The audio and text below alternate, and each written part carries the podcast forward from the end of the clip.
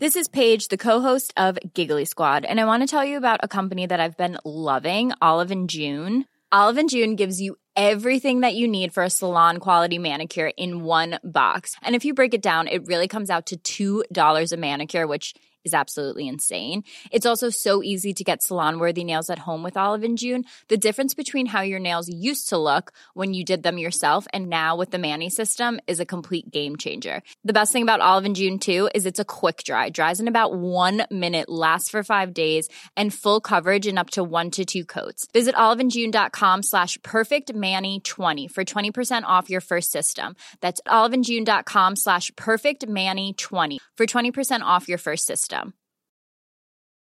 Ready to pop the question? The jewelers at BlueNile.com have got sparkle down to a science with beautiful lab grown diamonds worthy of your most brilliant moments. Their lab grown diamonds are independently graded and guaranteed identical to natural diamonds, and they're ready to ship to your door. Go to BlueNile.com and use promo code LISTEN to get $50 off your purchase of $500 or more. That's code LISTEN at BlueNile.com for $50 off. BlueNile.com code LISTEN. Hi, I'm Daniel, founder of Pretty Litter. Cats and cat owners deserve better than any old fashioned litter. That's why I teamed up with scientists and veterinarians to create Pretty Litter. Its innovative crystal formula has superior odor control and weighs up to 80% less than clay litter. Pretty Litter even monitors health by changing colors to help detect early signs of potential illness. It's the world's smartest kitty litter. Go to prettylitter.com and use code ACAST for 20% off your first order and a free cat toy. Terms and conditions apply. See site for details. Girl, real talk. This whole it's a new year, time to reinvent myself trash is not the vibe for 2024. You can find someone who loves you for you, as you are. You don't need to read a stack of self help books, only eat sad salads, or like start meditating at 5 a.m. to be ready for dating. So, yeah, my advice is to download Bumble and find someone who embraces you the way you are right now. Let me know how it goes. So, yes, the own words movement is crucial, and we absolutely need as many books as possible from people who are writing from a perspective that I don't know firsthand. That's why I'm a journalist, just because I write about things that I don't know firsthand. However, we also need people to, you know, to be able to write about whatever they want as well, no matter where they come from, what they look like. People need to have time and support to do that. And so, it just feels like like the whole system here when it comes to who gets to write what about whom is broken and that we're not asking the right questions to fix it. I'm Jordan Kisner, author of the essay collection Thin Places, and this is Thresholds, a weekly series of conversations with writers and artists about moments of epiphany or transformation that changed their lives and their work. A moment that they stepped across, like a threshold, into something new, and the way that experience changed everything they wrote afterward. Lauren Sandler is an award winning journalist who writes about all kinds of things. She's reported from Iraq. She's written about young evangelicals, about equal pay, about feminism. She's the author of Righteous, a book about the intersection of religious fundamentalism and youth culture, and the book One and Only, which is an investigative and personal dive into the lived experience of and social importance of only children. Most recently, she's the author of This Is All I Got, which is the account of one year in the life of a young homeless single mother in New York City. The book tracks the woman's first year of motherhood, and in so doing, paints a portrait of the nightmarish challenges and inequalities of being a person in America struggling for housing security. It's also a book that grapples with the ethics of being a journalist, writing about and in close proximity to a person suffering material hardship, and a person with less power and privilege than the journalist herself. It also wrestles with the question of whether Lauren, in her reporting, got too close to her subject. Lauren came on the podcast to talk about her Catholic taste in subjects, her curiosity and desire to write books that are far outside her own life experience, and the ethics of journalism as she practices it. There's a strange alchemy behind obsessions, right? What what leads us to our stories? Like, what are the thresholds that I want to cross? Um, why is it? Why is it conservative evangelicalism one year and then it becomes something about you know about islamic sharia and then it's poverty or it's you know it's interesting too because the book that I'm thinking about now is bringing me back into the Christian world again. Um, and I never return to topics, or if I do, I feel cranky about it. Um, again, not not a great way to build a career, but it's where my brain takes me. Um, but I think that the reason that I'm really interested in returning this time, if this is indeed something that I end up doing, is because it's a way of looking at um, life in the Trump era in a different way. I, I, mine was a Bush era conservatism that I was writing about, which at the time was the worst thing I could imagine. which, on the one hand, feels incredibly naive now, and on the other hand, feels like yes, it was the worst thing we could imagine. We shouldn't have had to imagine this. It should never be something that we approve of in hindsight. Um, but yeah, I think that my my writing tends to be motivated by outrage um, and by deep discomfort. So it's, I tend to only find the motivation to do this work. And luckily, there's you know, a wellspring of this motivation for myself and the world when I want to shake someone and say, Don't you see? Don't you understand? Mm. Um, and it's always about something that is outside myself. I think that maybe if I wasn't such part of such an overrepresented group, I might say that about myself. Um, you know, if I was Charlotte Bronte, I would probably write a book more like Jane Eyre that's filled with rage about um, about a story that I know well. But I feel like that is never. I, actually, I don't know that. I'm going to strike that. I only know doing it this way. I think there's something about it which it occurs to me now is a little bit like falling in love where you're not quite sure why that is the person that you are feeling so attracted to and feel so seen by and can't stop thinking about. There just is some alchemy there, there's some chemistry. And I feel like, you know, while I might be quite cerebral about what these ideas are once they hit me um, and what the process is once I'm in it, that thunderbolt is the thing that remains magical to me. Mm-hmm. Yes, that makes so much sense. How have you over time wrestled with the varying power dynamics of writing across some threshold of experience? Because it seems like in some in like the Bush era of Christian conservatism, you were writing about people who had a lot of, say, political power or a lot of cultural capital. Um, in your most recent book, you're writing about a group of people in New York and a young woman in particular who are struggling to just make it through the day. And your position as like the person who's arbitrating that story on the page and the power you hold in that dynamic has changed really radically. How has your thinking about that evolved over time? And like, how do you think about it now? Oh, I mean, this is like the subject of much insomnia for me. um, I think I, there's a certain type of anxiety um, that comes with writing about people in power. In other words, that if they don't like what you write, you might suffer for it in some way. Right. Um, and yet, you know, I, I'm I'm always a proponent of this the Orwellian notion, and I don't mean Orwellian in a 1984 sense. I mean George Orwell said this um, that that you know it's public relations if it's if it's you know anything that isn't going to piss off who you're writing about, and so I've always sort of steeled myself for pushback. Um, and of course, you know, if you write about a lot of the topics that I do, which tend to be about, you know, abortion politics or race or, um, I don't know, just the business of being a female bodied person in the world, um, it can be. It can be a, a target and always has been. Um, certainly, writing about religion has been. But that's a different conundrum than what it means to write about someone who doesn't have power. Mm-hmm. So, for example, in this book that um, that came out last April, just came out in paperback, which is called "This Is All I Got," um, which is about a young homeless woman named Camilla, or rather, I named her Camilla. Mm-hmm. That's not her real name.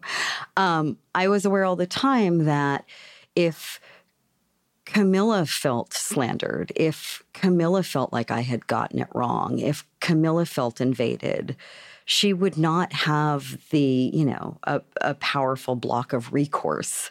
She would not have the ammunition to train on me that people with attorneys do in the same way, which doesn't mean that she doesn't have access to attorneys. I mean, she's someone who is a criminal justice student who avails herself of extensive pro bono help and, um, frankly, is fine on her own. She sued her own parents for child support when she was a teenager. She's fearsome in a court of law. Um, but it was really important to me beyond that, that I got it all right in a way that I always carry that, but it's a different type of fear. It's not, oh, I have to get this right because when they don't like it, I have to prove that I got it right. Or I'm going to be in serious trouble versus I have to get this right in because I have to honor her trust in what it means to um, in what it means to participate in something that is outside of how we tend to manage public discussion. Um, and and this is something I don't think I want to talk about too much because I need to um, I need to honor her trust. She does not want to be talked about past where the book ends, mm-hmm. and probably not past before the epilogue, but that's already happened. Um, she wasn't thrilled with certain aspects of this book, and um, and that feels heartbreaking to me. Mm-hmm. And yet, I needed to write an honest story about her. So it's always, I think, I find it a very difficult thing to navigate. Um, it's impossible to be written about. People have written about me. And even if they've been, you know, puff pieces about a book, I still feel completely unseen and misinterpreted. Um, so I can imagine what it's like to have an entire book written about you in a state of extreme vulnerability during one of the worst years of your life. Um, having given someone the privilege of total access to what you are enduring.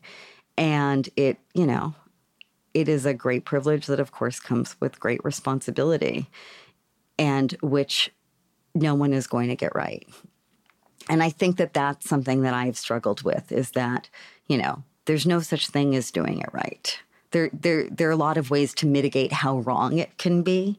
Um, but I don't think that anyone would ever write a word ever if it had to be, you know, in some 360 degrees sense, perceived to be perfect, accurate um, by every single person who would ever interact with it, including the people who are in it. Mm-hmm. Um, and that is part of what is so scary about publishing to me.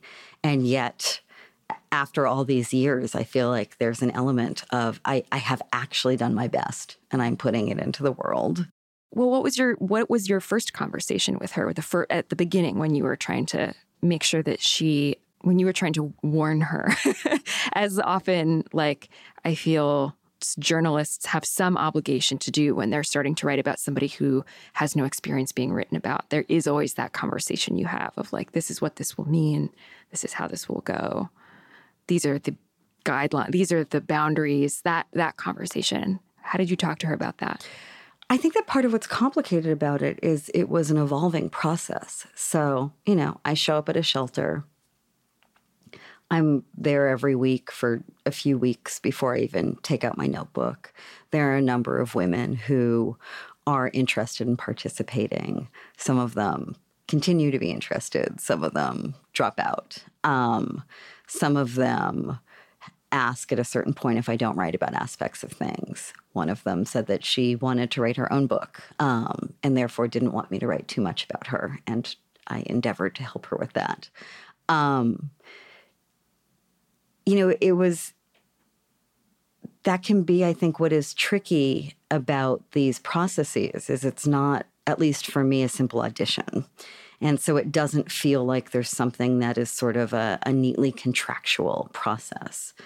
Um, it's more, you know, I remember walking down Fourth Avenue and saying, okay, I know you're excited about this, but we need to lay some ground rules here. If it's me with you as a journalist and not just a friend. So, you know, I I'm not going to give you any money for this. We will hopefully sell your life rights at some point and that will be money for you and I will set up you know, a donation fund for you when the book is published, and there will be money for you there. But part of watching your process about how you're managing poverty, even beyond basic journalistic ethics, means I can't interrupt that poverty. Um, which also means you can't come stay at my house because um, I need to see what's going to happen depending on how things happen. Um, and I also felt like I wanted to draw a line on social media. Um, you know, she's a big Instagrammer, as is every person in their early 20s who eats a meal. So um, or tries on a pair of sunglasses. And so i felt like it was important that there was a division there. Um, those were the ground rules. And they weren't ground rules that she ever questioned. I think that that made perfect sense. There were moments when I pushed up against those ground rules as much as possible. So, for example, I, you know, when she had asked her father for a snowsuit for her baby for Christmas, and I knew he was never going to give Alonzo a snowsuit. Um, and Alonzo was very cold, and Camilla didn't have money. I bought Alonzo a snowsuit for Christmas. Um, so I allowed myself to buy her gifts and I paid for meals when we were together.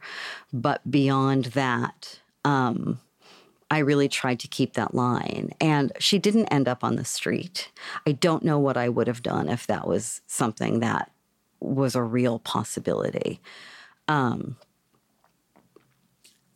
I think that there was only so far I would be willing to go to watch someone who I, you know, come to care about and know very intimately suffer, even if that suffering is part of the story that I'm there to tell.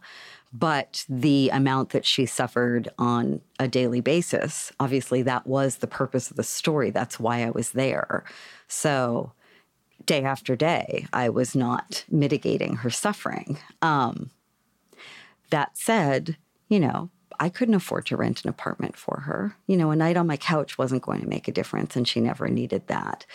She was always so aware, I think, that the issues that were facing her down were massively systemic. And, you know, I I'm I'm a writer married to a photographer in Brooklyn. It's not like, you know, we're not bankers. It's it's not like I could have solved anything um, in a in a meaningful way for her. And I had hoped that having this book in the world would eventually make some sort of difference. However, that's not why I wrote it. Um, I didn't write this book so that Camilla would get money in the end from this book. I wrote this book to to make people feel what it felt like to be Camilla, um, to let people enter through that magic of literature what it means to live another person's life, especially a type of life that we tend to only see in terms of policy and data points um, and not how it's actually lived and felt. So, um, but I did want her to be okay. I wanted all the women I met to be okay. I want all the women like them who I haven't met to be okay. Yeah. That was the point of the book. Yeah. I mean, there's choosing to write this book in this time is like a complicated and in many ways a bold thing to do because there's so much discourse right now saying that only people from inside the experience, particularly inside the marginalized experience, should be, can or should be trying to write about what it's like. And how did you like walk through that and say, no, no, I, I'm going to write this book anyway, even though I'm not, I can't speak. I'm by definition going to be writing from outside the experience, looking at the experience. Um, it's because of my privilege that I believe I have an obligation to write books like this. Um, you know, that I was able to. I'm a journalist because I could graduate college without student loans. Um, I'm a journalist because I'm angry about the world we live in all the time. And I've been doing this work for a long time. So I have some skills and I have some patience and some motivation. and um, the women who I have met in the reporting of this book are not themselves people who wanted to tell their own stories. One of them was. Um, but once she started doing it, she realized that it wasn't the right fit for her. Um, furthermore, these are women who spend their lives in welfare office waiting rooms and um, are nursing babies and are working at least one job, maybe in school at the same time, dealing, you know, with very time consuming trauma, you name it. Um, the privilege of time in addition to to access. Um, that's not something that was really available for the people who i at least was spending time with. And um, you know when I'm not writing, I'm often working as a mentor or as an editor. It's I believe that it's incumbent upon me to help other people get access and to help other people develop some skills and do what I can to amplify other voices. That said, um, this was something that I wanted to do.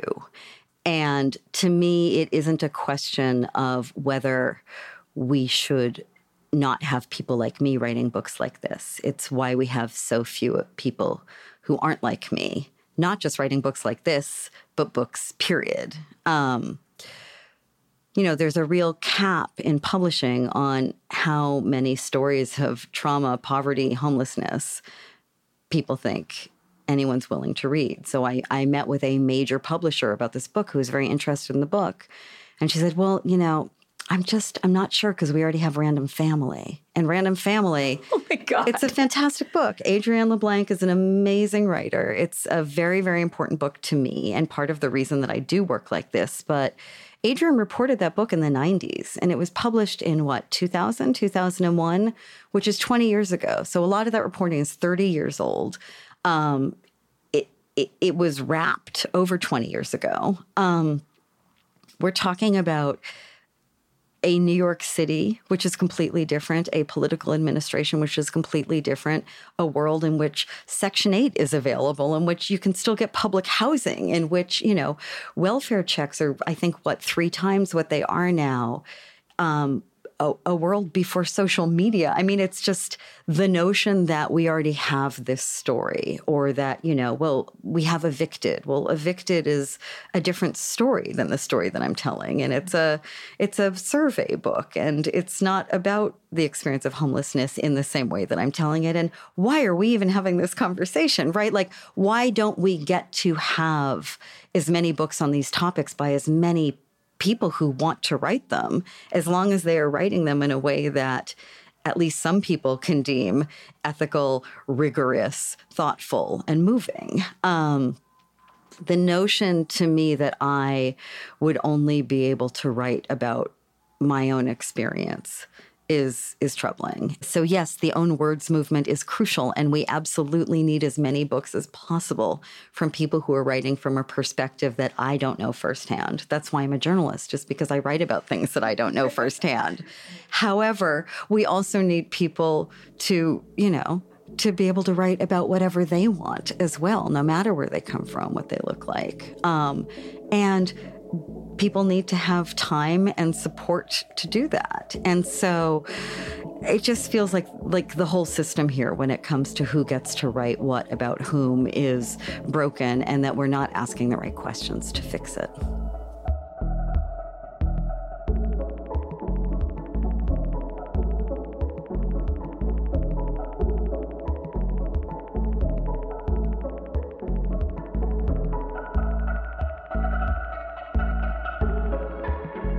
Do you have like rules for yourself with regards to approach or even just how you go in as a reporter when you are no matter if we're talking about a shelter in Brooklyn or the church in Seattle um, like do you have rules for yourself? Rules of engagement.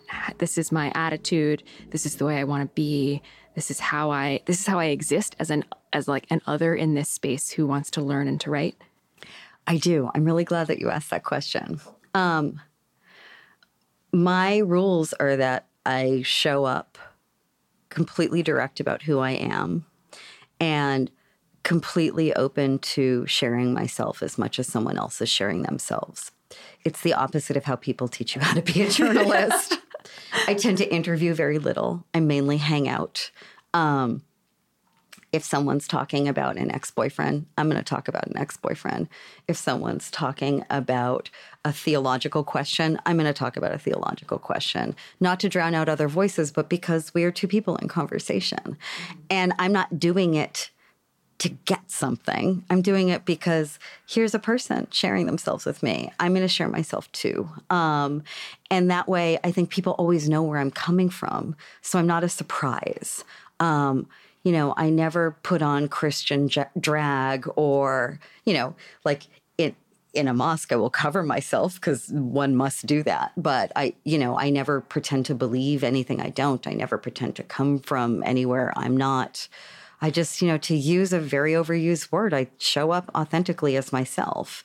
And that way people can decide for themselves whether they want to be with me because it's me who's going to be doing the writing. Um, and I think that my voice as a writer is very connected to who I am when I'm in a room with a person. And so there are fewer surprises there.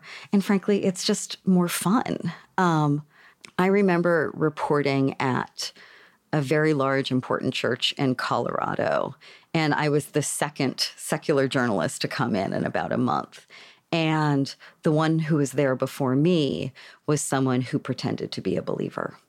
Whoa. And um, really? And this is someone who ended up doing very good work from a reader's perspective, writing very important, very well published, well regarded work. But I will never forget what it meant to to encounter the distrust that, you know, on, on top of existing distrust that people had when they realized who it was they were really dealing with. And the relief that they felt to find out that, you know, someone who was way more of just sort of a self professed enemy in their midst, mm-hmm. but who they could just see as a person. Um, that was a that was a threshold for me was a moment when i realized that isn't who i am and that isn't how i can do this work mm-hmm. um, you know i think that there's a cost in one's career in what one can get et cetera um, from always being honest in that way but i will say i also think that there is a depth and an intimacy in the work that that doesn't start with the writing but starts upon meeting and starts um, to evolve at that moment and last through the whole process. Yeah. I'm curious to ask you because I struggle with sometimes um, deciding whether or not and when it is appropriate to speak up with disagreement about particular things. So, for example, going to write about a religious community where their politics are really different than my politics and their beliefs are obviously not something I share. And they, I'll walk in, no, they know that I'm not a believer, been very transparent, but they will say, somebody I'm interviewing will profess an idea that I find like specious and offensive. And I'm thinking, do I push back on this right now? Do I argue with this? This idea, this you know, some value, some notion, some political ideology that I just think is like hugely problematic? Or should I just like let them, like, I am here as an observer, not as someone to change anyone's mind. Should I just let it pass? And if I just let it pass without voicing my disagreement, am I being dishonest to them in some way? Are they going to be caught off guard that I didn't agree with, that I was quietly disagreeing with them? How do you think about that kind of granularity of what honesty means in in interactions like that. I guess what I'm talking about is like omission versus um, li- direct lying or conversational failure to disclose. Yeah, that's a great question. I like to think that one advantage of living in a culture that is so obsessed with the silos of political identity is that um, it's enough of a blanket to cover some of that. So, um, so if I'm reporting on an anti-abortion group and I show up as a feminist writer who has written about abortion, I They don't assume. I don't think I have to, you know, I'm not there to debate it. I'm there, I'm there to hear, I'm there to learn. Um, but I also feel like I'm there to answer questions that are asked of me. And I find that that's often what ends up happening is people will ask me what I think. And if I'm asked, then I'll answer. So this is a sort of interesting question about investigative journalism is is at what point does it cross an ethical line? I wasn't there to um, to slip in secret into Camilla's life or into the shelter, but I was there to slip in secret in into a failed system, into seeing how social services are so dysfunctional, into seeing how impossible it is to get housing, et cetera. So, you know, I didn't march into the NYCHA office and say, "Here I am, I'm a journalist." um, smile for the camera that was all something in which, in that situation, I was disingenuous, but I also was not openly lying and I wasn't asking anyone any questions or asking anyone to share intimacy with me. So that was about observing a system versus getting deep inside another person's experience. Mm-hmm. To me that's a real difference. Mm-hmm. But it is stunning what is closed to us. I mean, you know, there is not a shelter in New York City that will allow a journalist in to report. My reporting was, I should say, there isn't a public shelter. There isn't a publicly funded, tax dollar funded, you know, run by our administration shelter in New York City that will allow a journalist in. So my reporting was in a private shelter. Um, and in the same way, I, I couldn't just walk through the job center on 14th Street or um, or the NYCHA office on Atlantic Avenue without having a reason to be there, without being able to show that I had the right paperwork, that I had a number, that, you know, without a case number, there's no access to any of this really. And so this is part of the issue is that it all exists behind a curtain. Um, and w- we don't know how bad it is unless we slip in the way that I did, or unless people like Camilla expose it on their own, which is at great risk to them. Mm-hmm. And who has the time and access to do that anyway? Right. Yeah, that was something that was so clear in her story how much of her time this system took up, how impossible it was for her to carve away time. I mean, barely to carve away time to go to school, barely to, you know, to, to do anything except survive and continue trying to find um, the next place to live. The time suck was dizzying to read. People often ask me, so so what surprised you when you were reporting this book? As though like, oh, I couldn't believe how bad it is. I mean, obviously the reason that I wrote this book was because I thought that things were really bad.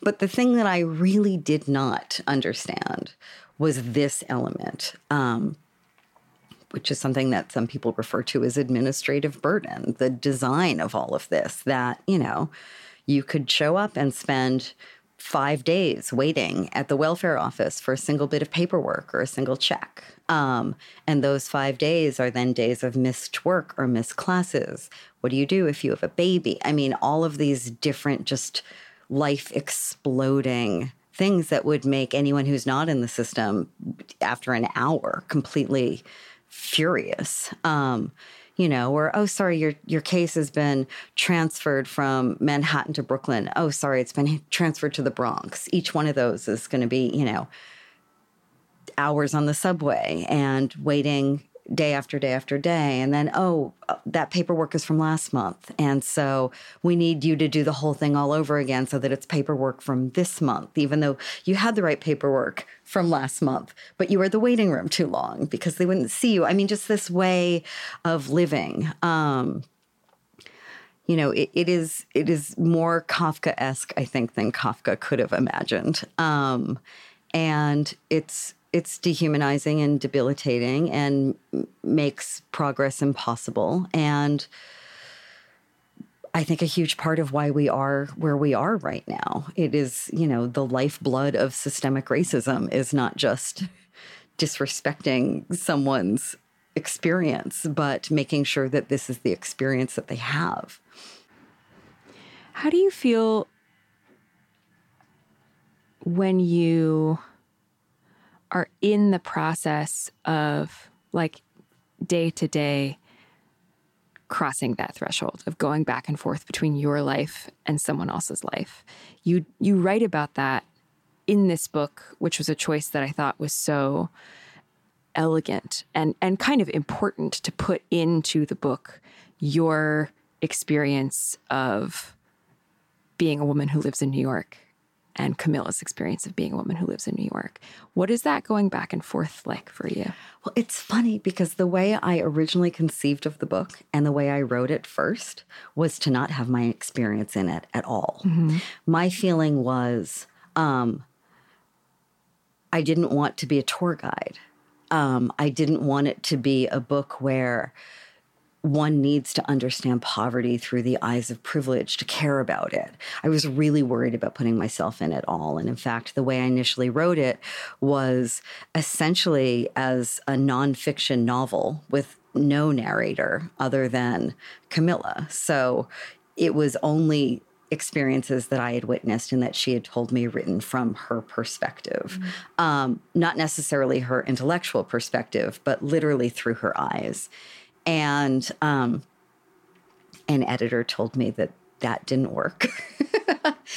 and I also sat with it and thought, okay, I need to own my relationship to this in a different way. I mean, no matter how you write this book, it's it's going to be philosophically suspect, and um, and no matter what choices I make, they're choices that would have maybe been better other choices and better other moments. Um, and I found it really creatively difficult to to nail that down. Um, but of course, oh, and and then of course, um, an editor wanted it to be fully about my relationship with her and how I changed, what I learned through this process. And I said, I'm, I'm, we will cancel the contract if that's what the book needs to be, because that was the thing I, I most refused to do. So it was this really difficult dance for me to to put myself in there um, and but to not have it be from a tour guide perspective. Where are you you were saying before that the next project you're working on is taking you back into the realm of religion. Um, do you feel like you want to talk a little bit about what you're working on or even just like how the how the next that next door presented itself to you um, I don't want to talk about it yet because I'm not positive how it's coming together. But I will say that um, for me, realizing what it means to write about vast oppressive systems through these very closely observed individual narratives, um, it really felt writing this last book like, oh, that's the thing I'm supposed to be doing. That's where the meaning is for me. And um, after this book, I went through this whole process of, oh, I'm going to think about my next book and it's going to be really broad and really idea driven and really speak in a, you know, through a different megaphone to what's happening in our country right now and it doesn't feel right to me. I mean, other people can write sort of more idea driven, data driven books like that. And I, have written them in the past. Um, I don't devalue that. But realizing that trying to figure out how to make a work of nonfiction literature where someone can embody an experience and attention and therefore understand the impossibility of our world is very much where I feel led right now. Um, so, thinking about what America has become ideologically, um, I have come back to the idea of considering a family that's trying to confront that ideology internally in its own in its own civil war under one name, under one roof, in a sense, to try to help us understand the brokenness of where we have arrived. That sounds amazing. Sounds like hard work. We'll see if I can do it. I'm sure you can. Thresholds is a production of LitHub Radio. We're produced by Drew Broussard and Justin Alvarez. Music and editing by Laura Faye Oshwood of Arthur Moon. Our art is by Kirsten Huber. Special thanks to Farrar Straus and Giroux. I'm Jordan Kisner. You can find me on Twitter and Instagram at jordan.kisner. We'll see you next week. Hi, I'm Daniel, founder of Pretty Litter. Did you know cats tend to hide symptoms of sickness and pain? I learned this the hard way after losing my cat, Gingy. So I created Pretty Litter, a health monitoring litter that helps detect early signs of illness by changing colors, saving you money and potentially your cat's life. Pretty Litter is veterinarian developed, and it's the easiest way to keep tabs on your fur baby's health right at home. Go to prettylitter.com and use code ACAST for 20% off your first order and a free cat toy. Terms and conditions apply. See site for details. Planning for your next trip? Elevate your travel style with Quince. Quince has all the jet setting essentials you'll want for your next getaway, like European linen, premium luggage options, buttery soft Italian leather bags, and so much more. And is all priced at 50 to 80% less than similar brands. Plus, Quince only works with factories that use safe and ethical manufacturing practices. Pack your bags with high-quality essentials you'll be wearing for vacations to come with Quince. Go to quince.com slash pack for free shipping and 365-day returns.